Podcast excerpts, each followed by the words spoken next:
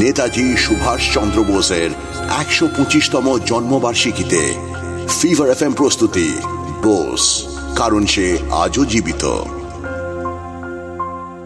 সুভাষ এই যে তুমি বললে গান্ধীজি কি কোনো ভুল করতে পারেন না এটাই তুমি মানুষকে বোঝাতে যাও পারবেন।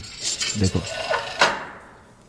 দেশবন্ধু শুনেছেন গান্ধীজির কথা? এ বাড়াবাড়ি তো আর নেওয়া যাচ্ছে না দেশবন্ধু তোমরা একটু বসো। শান্ত হও। তারপর? না দেশবন্ধু আজ আর বসবো না। ব্যাস আপনি একটা হেস্ত নেস্ত করুন। শোনো মাথা গরম কিন্তু আমারও হচ্ছে। কিন্তু এত উত্তেজিত হয়ে কিন্তু কোনো লাভ নেই। বসো বসো। বসো একসঙ্গে চিন্তা ভাবনা করা যাবে। কি আর চিন্তা করব সুভাষ? মাথায় তো কিছুই আসছে না। আরে আমরা আর কী বা ভাববো? দেশবন্ধু আপনি আমাদের ভগবান। আপনিই বলুন আমরা কি করব? এক্ষুনি বেরিয়ে যাও এখান থেকে। এ আপনি কি বলছেন দেশবন্ধু? তুমি আগে এখান থেকে যাও। দেশবন্ধু কি হয়েছে? কি ব্যাপার? আপনি এত উত্তেজিত হয়ে পড়লেন কেন? তুমি এক্ষুনি বলছিলে না? মানুষ কিছু না বুঝে না শুনে অন্ধের মতো গান্ধীজিকে ফলো করে যাচ্ছে। এখানেও তো একই হচ্ছে। আমাকে ভগবান মনে করা হচ্ছে। আমি নাকি মুশকিল আসান করে দেবো। আর বাকিরা সেই শুনে আমার পেছন পেছন চলবে। তাহলেই হয়েছে। হাহ, আন্দোলন করবে। কিন্তু দেশবন্ধু আমরা তো আপনাকেই সামনে রেখে সংগ্রামে নেমেছি। ভুল করেছ তোমরা। শোনো, যারা অন্য কাউকে অন্ধের মতো ফলো করে, তাদের নিয়ে কিছুটা পথ হাঁটা যায়, কিন্তু আখেরে তাদের দিয়ে কোনো লাভ হয় না। বড়, ছোট, ভদ্রতা, অভদ্রতা সব ঠিক আছে। কিন্তু কাজ করতে এসে এসবের কোনো দাম থাকে না।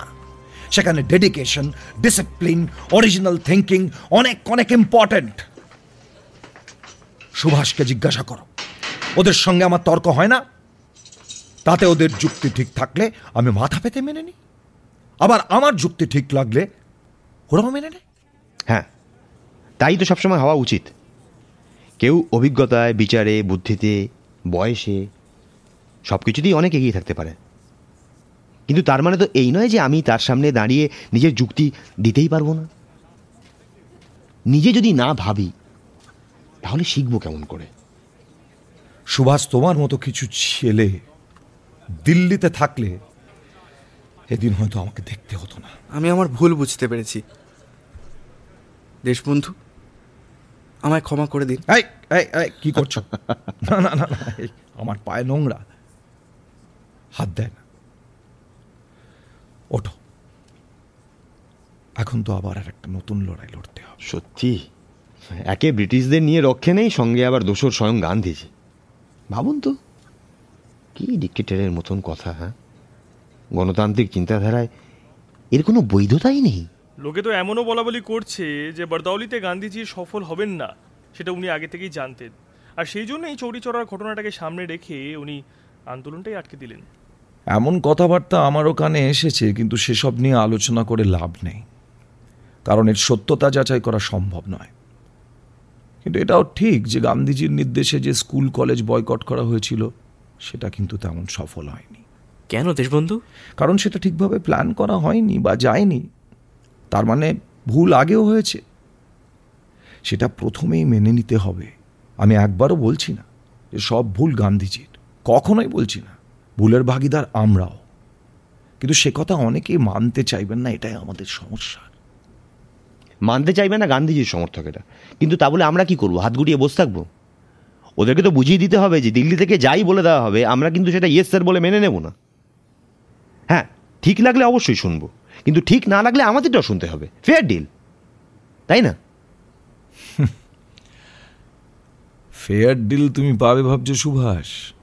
দেশবন্ধু আর সুভাষ ছেড়ে দেওয়া লাগাম পুনরুদ্ধার করার জন্য অনেক চিন্তা করলেন আর তারপরে দেশবন্ধু কংগ্রেসে জানিয়ে দিলেন তার পরবর্তী পদক্ষেপ। দেশবন্ধু সে কথায় দলের মধ্যে হুলুস্থুলু বেঁধে গেল। সে সবই শোনাবো আমরা। কিন্তু তার আগেই ঘটে গেল আরও দুটো এমন ঘটনা যা সবাইকে থমকে দিল। কিসের কথা বলছি? সেটা না হয় আগামী পর্বে শুনবেন। শুনছিলেন ফিভার এফ প্রস্তুতি।